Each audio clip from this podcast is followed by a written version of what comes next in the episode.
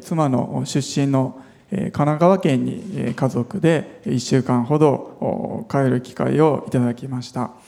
そして日曜日にはですね妻の母教会の神奈川県にあります秦野クリスチャンセンターという教会に本当に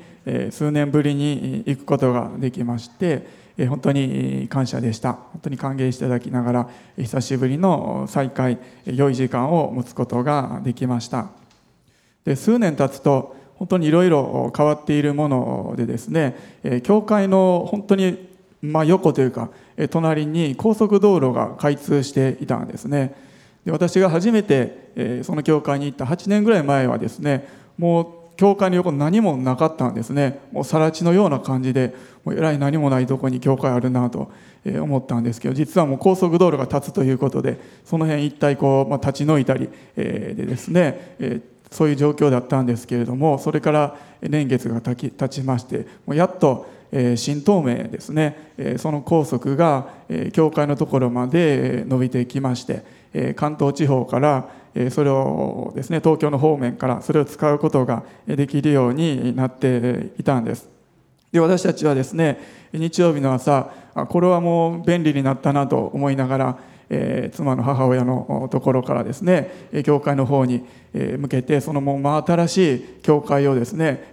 高速道路本当にもう気分よいよ飛ばしていったんですね。もう綺麗な高速、えー、でしかもそのまだ完全に開通していないので終点がですね教会のもう次のインターチェンジぐらいまでしかまだ伸びていないんです、えー、ですのでもうほとんど車通っていないんですね。私たちの専用道路ぐらいの感じであ気持ちいいなもうこれから教会行くのもえー、本当に楽になるなと言いながらですね。これでこれがもっと名古屋の方までつながったら大阪帰るのも楽になるねと言いながら気持ちよく飛ばしていったらですねもう降りるインターを過ぎてもスーッともう過ぎていってしまったんです。もうせっかくもう早くもう余裕で着くと思っていたのに結局え10分ぐらい遅刻してえ教会に行くことになってしまったんですね。で皆さんもそういう経験えあると思います。で私はしょっちゅうあるんですね。車運転している時すごくいつも何か考え事をしているのでもう降りずにこう過ぎてしまうということ本当にめちゃめちゃたくさんあるんです、まあ、そういう時何か時間もお金も無駄にして結構、えへこんだりするんですけれども、まあ、これはですね自分がこう通り過ぎてしまったという話ですけれども。例えばですねえー、イエス様が私のところに来てくれると思った。でもイエス様がスーッと通り過ぎていってしまったら、えー、どうでしょうか、えー、しかもですね自分が困っていてやっとイエス様来てくれて助けてくれるかなと思ったらなんか通り過ぎようとする。これはちょっとびっくりするような話だなと思います。今朝はですねそんなちょっと不思議な箇所を開きたいと思っていますマルコの福音書の6章の45節から52節です。マルコの福音書6章の45節から52節をお読みします。それからすぐにイエスは弟子たちを無理やり船に乗り込ませ向こう岸の別サイダに先に行かせてその間にご自分は群衆を解散させておられた。そして彼らに別れを告げると祈るために山に向かわれた。夕方になった時船は湖の真ん中にありイエスだけが陸地におられた。イエスは弟子たちが向かい風のためにこぎあぐねているのを見て夜明けが近づいた頃湖の上を歩いて彼らのところへ行かれた。そばを通り過ぎるおつもりであった。しかしイエスが湖の上を歩いておられるのを見た弟子たちは幽霊だと思い叫び声を上げた。皆イエスを見て怯えてしまったのである。そこでイエスはすぐに彼らに話しかけしっかりしなさい。私だ。恐れることはない。と言われた。そして彼らのいる船に乗り込まれると風は止んだ。弟子たちは心の中で非常に驚いた彼らはパンのことを理解せずその心がかたくなになっていたからである。え今朝の箇所、えまず45節に「それからすぐに」とありますけれどもえこれはですね5000人男性だけで5000人ですのでもっとそれ以上の人々にパンと魚を与えた5つのパンと2匹の魚の奇跡の直後の話です。時刻はですねもう結構回っていてもう少しで夕方というぐらいの時間でした。イエス様は弟子たちを無理やり船に乗り込ませて向こう岸の別サイダに先に行かせたんです。でなぜイエス様がそのようなことをさせたのかっていうのはわからないです。群衆が一個取り巻いていてなんかこうわーっていう感じになっていてえそんな大きい奇跡もあってそのような中で一旦こう弟子たちを群衆から離して、まあ、休ませるというかえ人々から距離を取らせようと、まあ、そのようにしたのかもしれないです。しかも無理やりとあるんですね。結構強い表現です。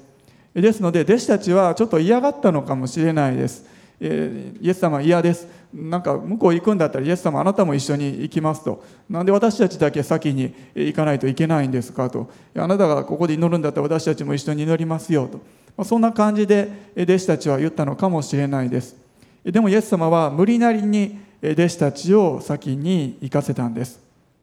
そしてイエス様自ら群衆を解散させたんです。パンの奇跡が終わって。もう人々がたくさん集まっている。その人に向かってもう今日は終わりです。解散です。もうこれ以上何もしないですよ、え、みたいな感じでですね。もう人々をこう解散、え、させたんです。そしてイエス様は祈るために山に行かれました。ここで夕方になります。でここからですね少し弟子たちとイエス様のがどこにいるのかっていうのをしっかりと確認したいんですけれども夕方になった時船は湖の真ん中にいてイエス様は陸地におられました。陸地っていうのはおそらく山のところでイエス様はまだ祈っておられたんだと思います。そして48節イエスは弟子たちが向かい風のためにこぎあぐねているのを見てとあるんですけれども原文ではここでもう丸となっていて一文がここで終わっているんですね。ですのでイエス様がこぎあぐねている弟子を見たというのは時間としては夕方と夜明けが近づいた時間の間の時間ですね。おそらく真夜中ぐらいだったかもしれないです。その時間にイエス様は弟子たちがこぎあぐねているのを見たんです。そして夜明けが近づいた頃に湖の上を歩いて弟子たちのところへ行かれたんです。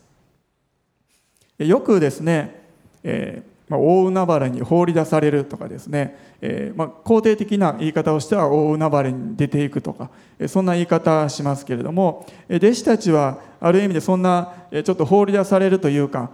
そんなような感じだったかもしれないです。無理やりに船に乗せられて押し出されていったんです。で私たちの人生というのも全てですねある意味でそんな感じで大海原に放り出されるというかもう無理やりに湖に押し出されていくようなそういうところもあるなと思わされるんです。なぜなら誰一人として自分でこの世界に生まれるということを決めて生まれた人はいないわけです。むしろ神様が全てそのご計画の中で決めて実行されたんです。私たちには何も選択肢はなかったわけなんです。で人によってはですねもし自分でこの世界に生まれることを選ぶか選ぶことができるのであったのであればもう選ばなかったもう生まれたくなかったと、まあ、そのように思う方もおられるかもしれないです。えしかもですね弟子たちはもう無理やりに出発させられた湖で向かい風にあっていったんですね。私たちもある意味で何か特に自分が選んだわけでもないのでこう生まれて置かれたところに今置かれている時には向かい風というものを経験していくんです。しかもこの向かい風のところその言葉の意味を見てみると結構強い風というかもう船が沈みそうになるぐらいの実は状況だったようなんです。まさしく人生の向かい風。逆風と言えるような状況なんです。ですので弟子たちにとってはイエス様になんか無理やり船に乗せられて向こう行きなさいと言われて出発したのにそのような状況になっている。しかもイエス様肝心のイエス様はそこにいないんですね。もうなんでなんですかと叫びたくなるようなそのような状況だったんです。弟子たちがこれほどに大変な状況に巻き込まれているのにイエス様はどこにおられたのか山におられたんです。そして山で祈っておられたんです。私たちも自分がですねもしくは自分たち教会や何かの集団グループかもしれないです。家族かもしれないですけれども本当に孤独に戦っているようにそのように感じる時があるんです。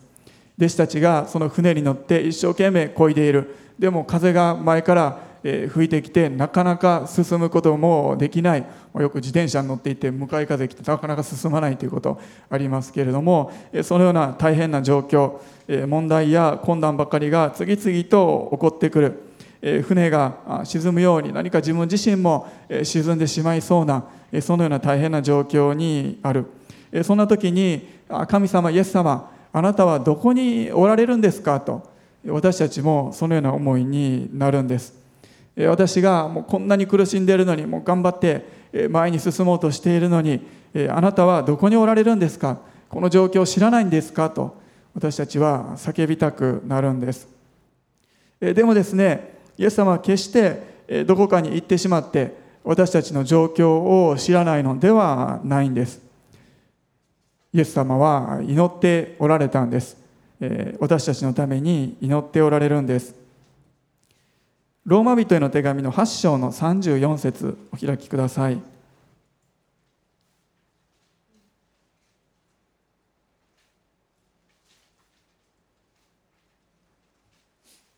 ローマ8の34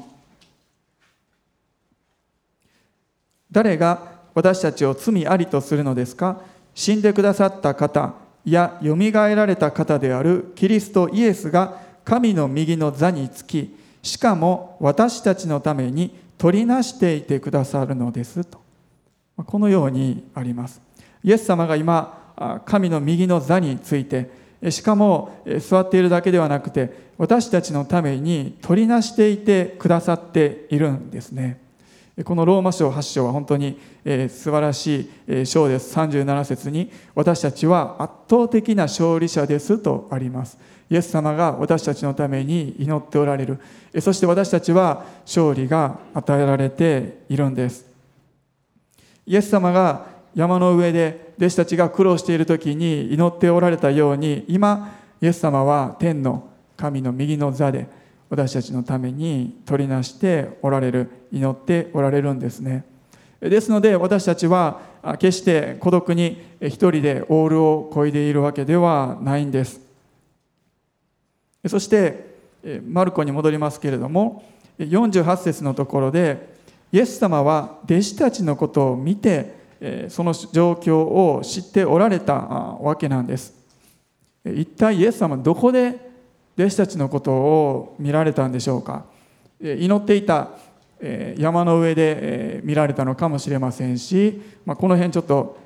詳しい動きわからないのでもしかしたら祈り終わって降りてきた辺りで見たのかもしれないですけれどもでも普通に考えてもう夜中で、真っ暗で、えー、そして、え風が強いということは波も立っているわけです、えなかなか見るの難しいですね。むしろイエス様はこう祈りの中で弟子たちの状況を知られたあ見たと。そのようにも言えるかもしれないんです。とにかくイエス様は弟子たちが向かい風のためにこぎあくねているそれを見られたご覧になられたんです。イエス様は私たちのことも見ておられるんです。でも弟子たちからはイエス様の方は見ることができなかったんです。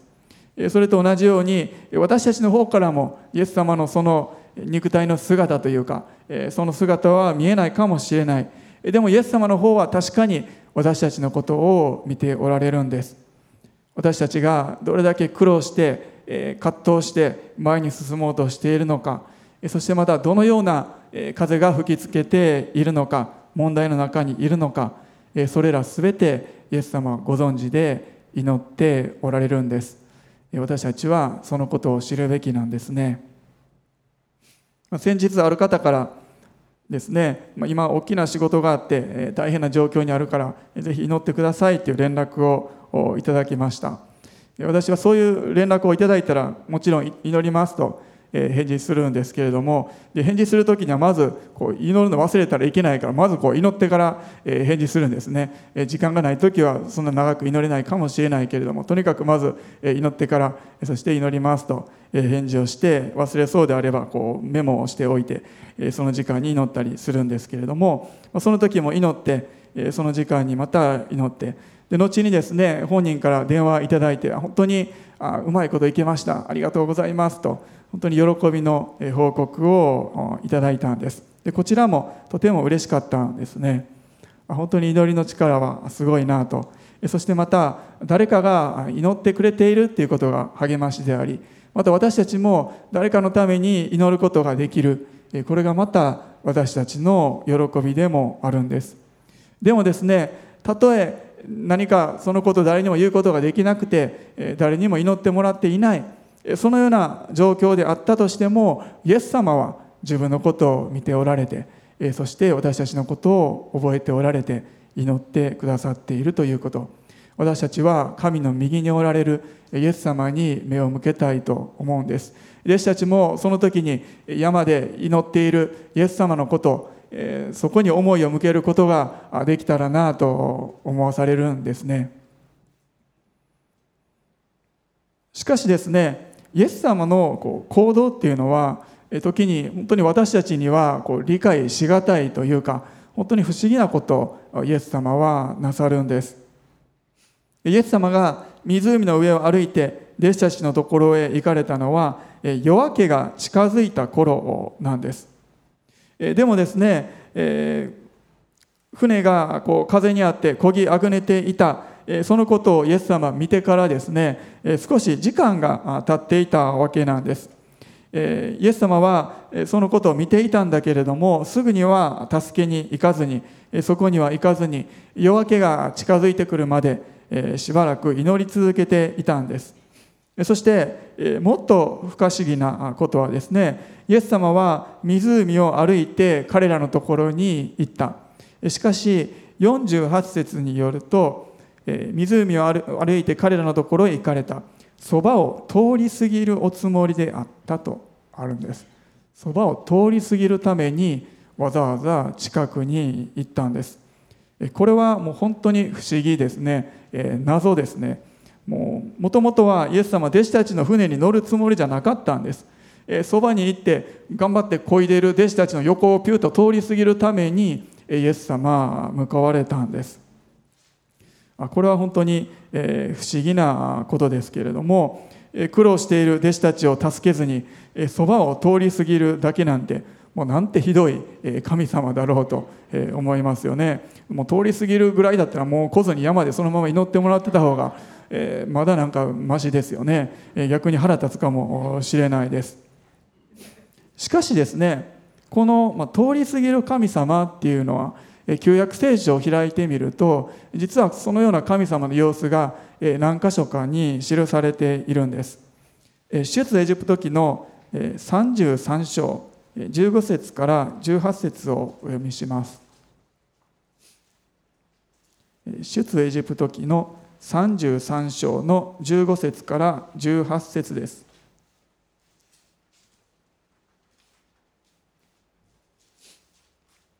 33章。まず15節から18節お読みします。モーセは言った。もしあなたのご臨在が共に行かないのなら私たちをここから導き上らないでください。私とあなたの民が御心にかなっていることは一体何によって知られるのでしょう。それはあなたが私と一緒に行き私とあなたの民が地上のすべての民と異なり特別に扱われることによるのではないでしょうか。主はモーセに言われた。あなたの言ったそのことも私はしよう。あなたは私の心にかない、あなたを名指して選び出したのだから。モーセは言った。どうかあなたの栄光を私に見せてください。モーセとイスラエルの民がエジプトを出てカナンの地を目指して途中のシナイ山で滞在していた頃のこれは話ですモーセは主に対してあなたの臨在が一緒に来ないのならもうこれ以上この先導かないでください。もう行きたくないです。あなたの臨在もうあなたご自身が一緒に来てください。そうじゃないと嫌です。と願ったんです。実は直前にモーセがシナイ山に登っている間にお兄さんのアロンが金の牛を作ってそして民と一緒に偶像礼拝をしたと、まあ、そのようなとんでもない大事件が起こったこれは直後だったんです。それでですね神様の方はもうこれからはもう私は一緒に行かずにもう代わりに見つかりを使わすからそれでいいだろうと神様はそのように言われたんです。それに対してモーセはいや見つかりじゃなくてもうあなたのご臨在あなたが一緒に来てください。そうじゃないと私はこれ以上行けないんです。行きたくないんですとそのように言ったんです。モーセはもう追い込まれていたんです。もうどうしようもない状況だったんです。もう信頼していた自分の右腕お兄さんのアロンその信頼裏切られたような形になりました。民と一緒に堕落してしまったんです。こんな民しかも10人や20人ではなくて何千何万という民をこれ以上この荒野を連れて旅していくなんてもう私にはできないと。そのように落ち込んでいたんです。もうまさしくここまで来たけれどもこれ以上進むことができない。湖の上で船に乗って向かい風の中で漕ぎあぐねている弟子たち。そのような状況にあったんです。そのような状況でモーセは主の臨在を求めたんです。もしあなたが一緒に来てくれなかったらもうこれ以上は行かないです。あなたが来てくださいと言いました。それに対して主は17節であなたの言ったそのことを私はしようと言われたんです。ですのでモーセの願いを主は聞き入れてくださったんです。私が一緒に行こうとモーセを名指して選んだのは私だから。だから私はあなたと一緒に行こうと17節で主は言われました。モーセを選んだのは神様の方だったんです。決してモーセが自分でもう手を挙げてですね私行きたいですとリーダーになりたいですとそのように言ったのではなかったんです。そしてまた荒野に来るように人々を導かせた。それも主がそのようにさせた。その計画だったんです。ですので主はモーセを見捨てるようなことはなさなさらなかったんです。十二弟子を選んだのもイエス様ご自身ですね。そしてまた湖に先に行かせた。それもイエス様がそのようにさせたんです。ですのでイエス様が弟子たちを見捨てるようなこと。そんなことはあるはずがないんです。そしてまた私たちを選ばれたのも主ご自身です。そして私たちを使わされたその場所に置かれたのも主がそのようにされたんです。ですので私たちのことも主が見捨てるようなことはないんですね。必ず主が共におられるんです。あなた方が私を選んだのではなく私があなた方を選びあなた方を任命しました。それはあなた方が行って実を結びその実が残るようになるためまたあなた方が私の名によって父に求めるものをすべて父が与えてくださるようになるためです。ヨハネ15章16節このようにイエス様は言っておられるんです。またヘブル書には私は決してあなたを見放さずあなたを見捨てないそのようにもあります。主が選んでくださって私たちを使わされた。だから私たちは一人になることはないんです。これが聖書の約束なんです。モーセは18節で主に言ったんです。どうかあなたの栄光を私に見せてください。あなたの栄光を私に見せてください。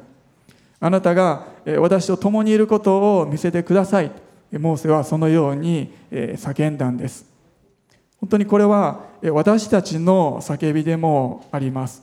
あなたの栄光を見たい。主の栄光を見たい。主が共におられることを私たちは知りたい。私たちの願いなんです。そして主はどのようにモーセに対して栄光をお見せになられたのか。続きの出エジプト記33章。19節から23節もお読みします。主は言われた。私自身私のあらゆる良きものをあなたの前に通らせ主の名であなたの前に宣言する。私は恵もうと思うものを恵み憐れもうと思うものを憐れむ。また言われたあなたは私の顔を見ることはできない。人は私を見てなお生きていることはできないからである。また主は言われた見よ私の傍らに一つの場所がある。あなたは岩の上に立て私の栄光が通り過ぎる時には私はあなたを岩の裂け目に入れる。私が通り過ぎるまでこの手であなたを覆っておく。私が手をのけるとあなたは私の後ろを見るが私の顔は決して見られない。主の栄光はモーセのそばを通り過ぎたんです。でもそのことというのはですね決して主がモーセを見捨てているとか無関心であるとかそういう意味で通り過ぎたのではなかったんですね。そうではなくてむしろ正反対だったんです。主が共にいるということ。これからも私はあなたと共にいる。あなたを導いていく。そのことの印として主の臨在がそしてその栄光が共にいる。その印として主はモーセのそばを通り過ぎられたんです。今朝は時間がないので開かないんですけれども実は主はエリアにも同じようなことをされたんですね。イゼベルから逃げているホレブ山においてホレブ山っていうのはシナイ山モーセの時と同じ場所になります。エリアも追い込まれていた状況だったんです。大変な状況にありました。そこで主はエリアのためにエリアのそばを通り過ぎられたんです。ですので主がそばを通り過ぎるということは決して主が無関心で何もしないそういうことではなくてむしろ主が共におられるということ臨在の象徴であって印だったんです。事実その後主が通り過ぎてくださったそのことを経験したモーセそしてエリアも本当に主からの平安と確信を受け取ってその歩みを続けることができました。マルコの福音書に戻ります。ですのでイエス様は同じことを弟子たちにも示そうとされたんです。つまり私は神の子であってそしてシナイ山でモーセのそばを通り過ぎた。また同じようにエリアのそばを通り過ぎた。同じ神であり主であって。その同じ神様があなたと共にいるんだ。だから何も恐れることはないんだ。そのことを示すために弟子たちのそばを通り過ぎようとされたんです。以前ですね牧場にも置いてあったかと思いますけれども福島県の佐藤明先生の本で「順風よし逆境もまたよし」というタイトルのですね本当に短い読みやすい本がありました「順風よし。逆境もまたよし」後ろから追い風でもいいしまた向かい風でもそれもまた良いとそのような本ですけれども実はその本を書かれた本当に直後に先生は震災に遭われたそうででも自分で書かれたその本で自分自身を励ましたと、まあ、そのようなことをちらっとお聞きしました。向かい風でも向かい風だからこそ知ることのできる主の恵み見ることのできる主の栄光というものがあるんですね。そのような大変な状況の中であなたと共にいるよと主がご自身を表してくださる。共にいることを知ることができる主の栄光を見ることができる。そのような励ましを私たちは向かい風の中で見ていくことができる。そして前に進んでいくことができるんですね。ヨットは向かい風の中でも前に進めるんですね。すごいなと思います。もちろん風に向かってまっすぐは進めないんですけどこう斜めに進めるそうなんですね。斜めに斜めにこうジグザグに進みながらヨットは向かい風を受けながら受けながら前に進んでいくんです、まあ、一番大変なのはむしろもう風が何もない状況ですね。そっちの方が大変だそうです。私たちも本当にジグザグであったとしても向かい風の中で進んでいくことができるんです。そのようにイエス様は弟子たちのそばを通り過ぎようとされたんです。しかし湖の上を歩いてこられたイエス様を見て弟子たちは幽霊だと思って叫び声を上げたんです。これもちょっとひどいなんか話ですよね。イエス様まさか幽霊と間違われると思っていなかったかもしれないです。いくらちょうどこう夜明け頃で薄暗いからはっきり見えない。しかも湖の上を歩くなんて弟子たち思わなかったと思います。だからといって自分の先生を幽霊と間違う。すごく失礼な話ですね。もし私が夜湖の上を歩いているのをですね皆さんが見たらどう思うでしょうか。間違いなく幽霊だと思うでしょうね。イエス様だったらどうでしょうか。でもですねもし弟子たちがいつもイエス様のことを心に留めていてイエス様が今山の上で祈っておられる、えー、私たちは今風の中で大変だ。でもイエス様はきっとこの状況もご存知だろう。何かしてるくれるに違いない、えー、とかですね。そういう期待を持っていた。イエス様のイエス様の方に思いを向けていたのであれば、えー、幽霊と間違うようなことはなかったかもしれないですね。イエス様はいつも弟子たちのことを心に思っていました。でも弟子たちの方はイエス様のことを忘れてしまっていたんです。向かい風の中で前に進もうとするのに必死だったんです。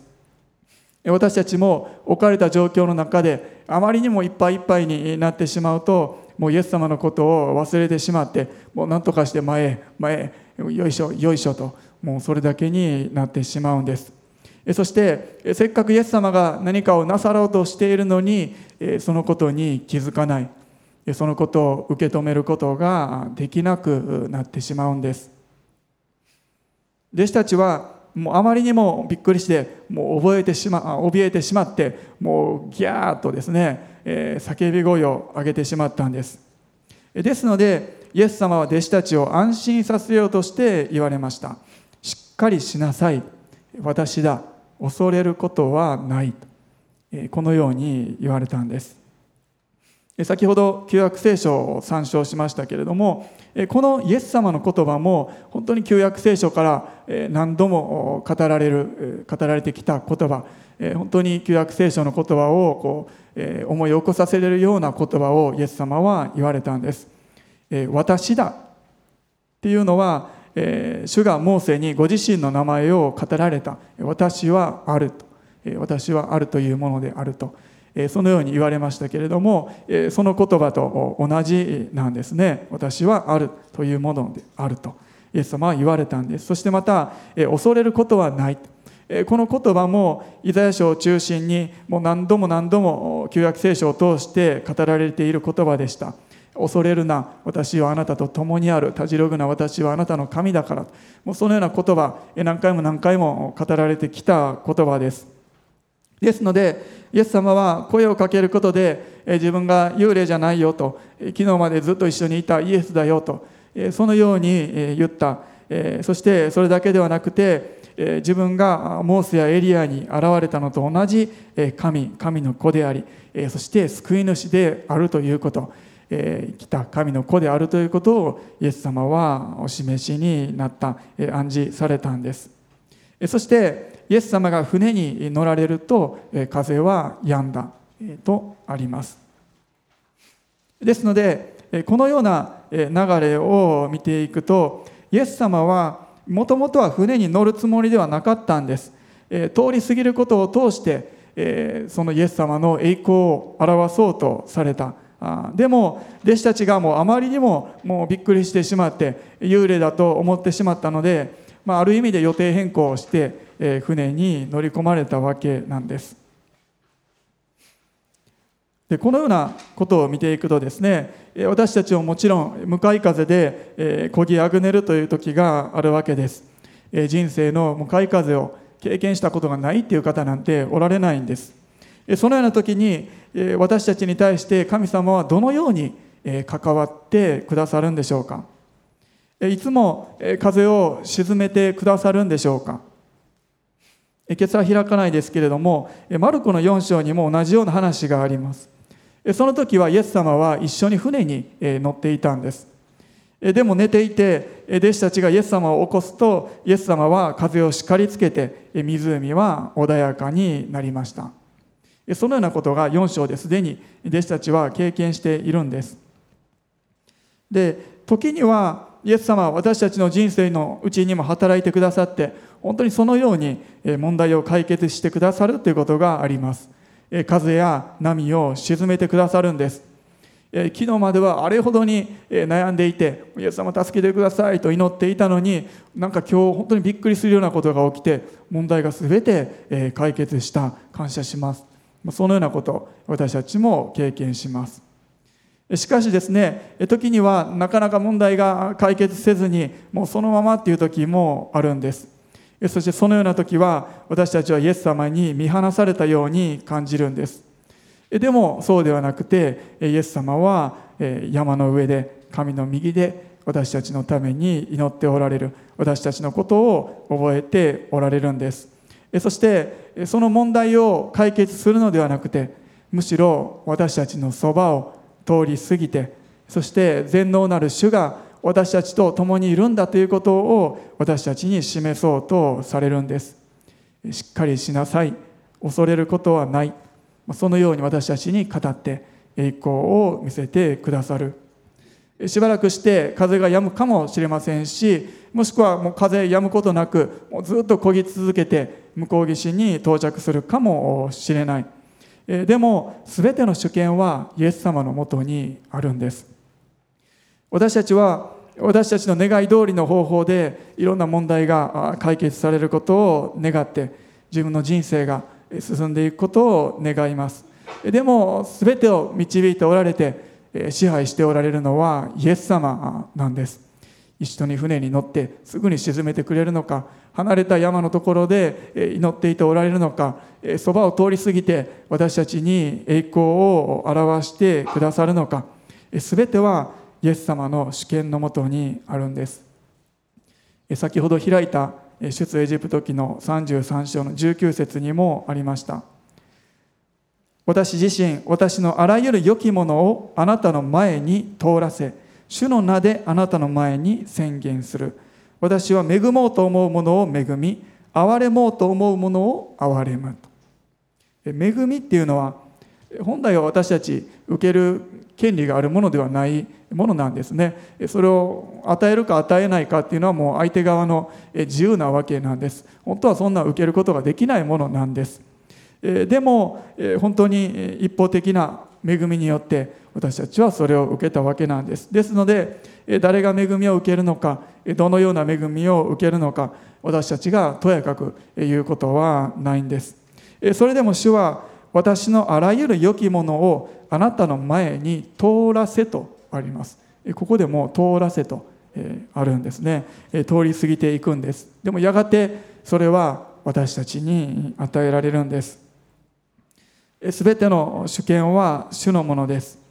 私たちはただ主の計画の中で本当に委ねてひれ伏してでもそこにおられる主の御臨在に心から感謝してそしてその時その時に確かに私たちに与えられている恵みそれをしっかりと受け取って主に感謝しつつ歩んでいくんです。マルコに戻りまして最後の51節と52節。弟子たちは心の中で非常に驚いた。彼らはパンのことを理解せずその心がかたくなになっていたからである。弟子たちはパンのことを理解していなかったんです。ですので驚いてしまったんです。パンのことっていうのは直前のイエス様による奇跡。5つのパンと2匹の魚の奇跡のことです。その奇跡はただ単に人々をお腹いっぱいにさせるためにした奇跡ではなかったんです。それはイエス様の十字架を指し示していました。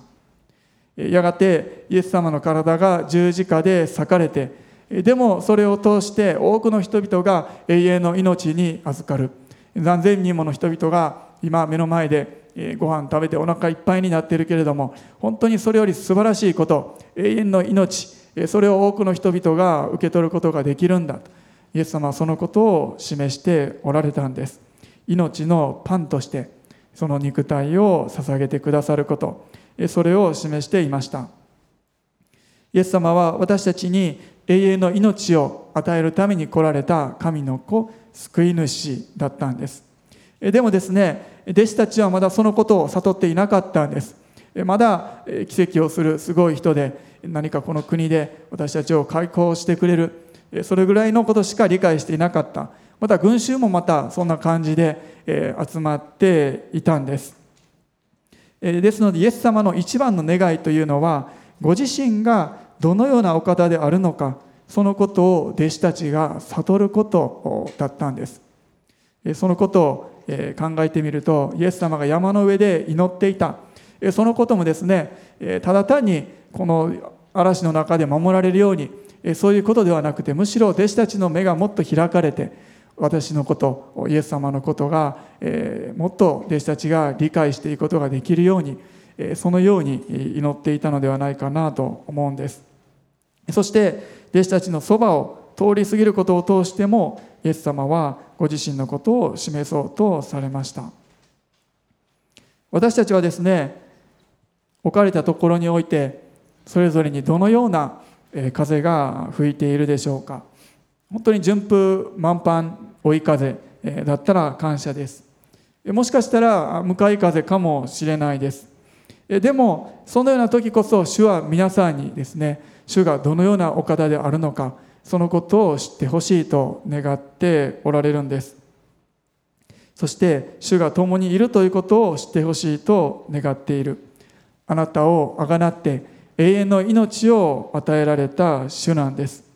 そして主がどのようなお方であるのか私たちがそれを知っている時に私たちはもうひれ伏して主を礼拝することしかできないんですね。モーセは願ったんです。どうかあなたの栄光を私に見せてください。私たちもですね向かい風が止むためもしくはもう向こう岸に無事に行けるように、まあ、そのような祈りそれだけではなくてもっとそれ以上に主の栄光を見せてください。モーセが願ったようなそのような願いを私たちもしたいと思うんです。主はモーセは栄光を見たいとそのように願ったからこそ見ることができたんです。船の上の弟子たちがもっと主の栄光を見たいそのことを願っていたのであれば弟子たちはもっと素晴らしいものを見ることができたのではないでしょうか。私たちも求めていきたいと思うんです。あなたの栄光を私に見せてください。主は私たちに主の方法でその栄光というものを見せてくださいます。それぞれの置かれたところで本当に主がご自身を表そうとしておられるんですね。私たちはそれに気づいて何かびっくりして、え驚いて拒否してしまうのではなくて本当にそれを受け止めて主の御心を行っていきたいと思います。お祈りします。皆さんお立ち上がりください。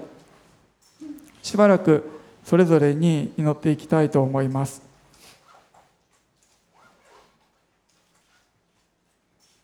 夏が終わりに差し掛かり疲れを覚えておられる方々もおられると思います。もう一度主が触れてくださって上からの新しい力によって今週も歩んでいくことができますように。ある人は本当に湖のところに無理やり放り出されるように何か自分が行きたくないところに置かれてしまったそのように感じている方もおられるかもしれないです。でもイエス様は見捨てずに祈っておられるんです。私たちのことを覚えておられます。そして何かその環境が変わったり問題が解決されるそれ以上にイエス様はイエス様自身のことを知ってほしいと私たちに願っておられるんですね。イエス様がどれほどのことを私たちにしてくださったのか私たちはその恵みにただ感謝したいと思います。ハレルヤしよ。ハレルヤしよ。まあ、それぞれ一緒に祈っていきましょう。ハレルヤ主よハレルヤし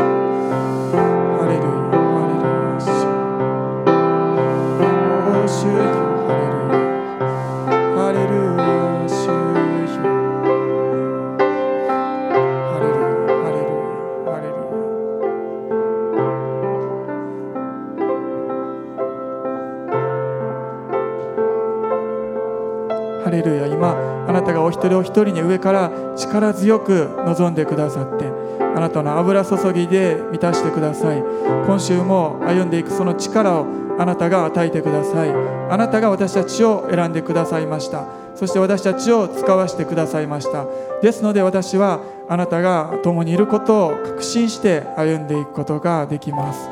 ハレルヤ主よハレルヤハレルヤ感謝します感謝しますハレルヤ主が前に置かれている恵みを本当に喜んで受け取っていきたいと思います。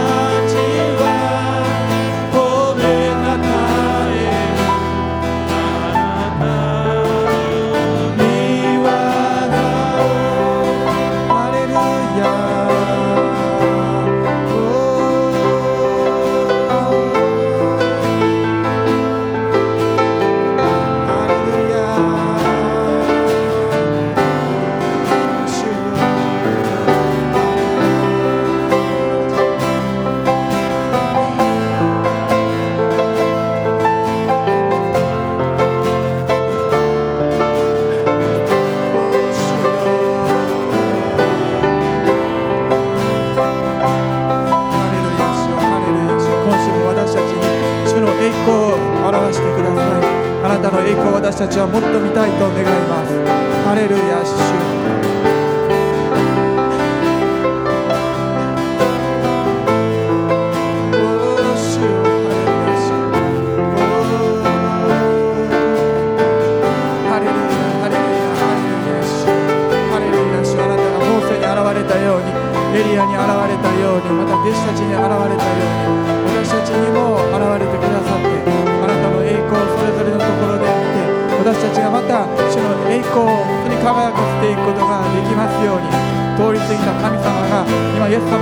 して本当に私たちはあなたに本当にもっとつながってあなたを礼拝できるこの恵みが与えられていることを心からありがとうございます。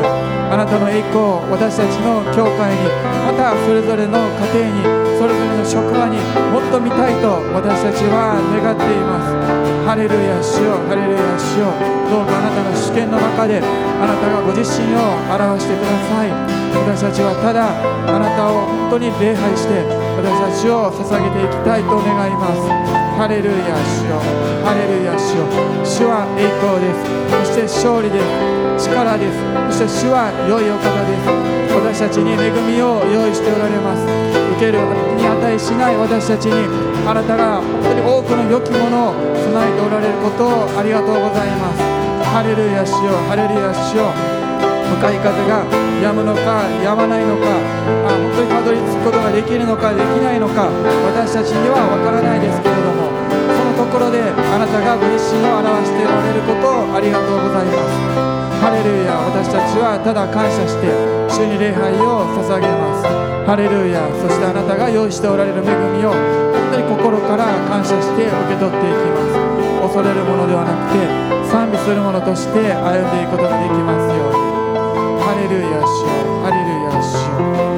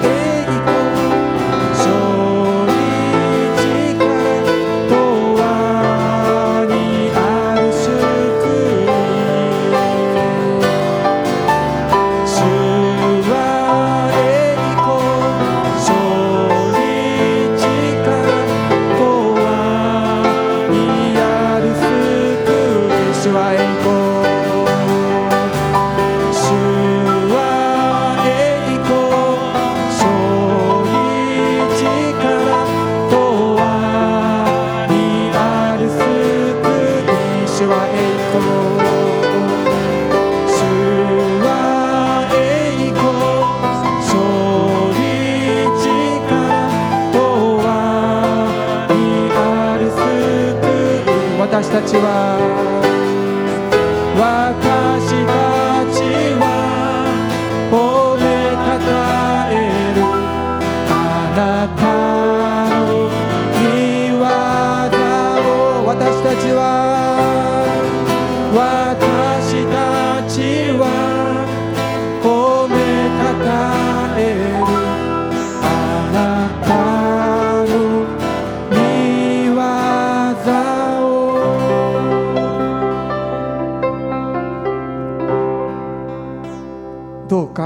あなたの栄光を私に見せてください。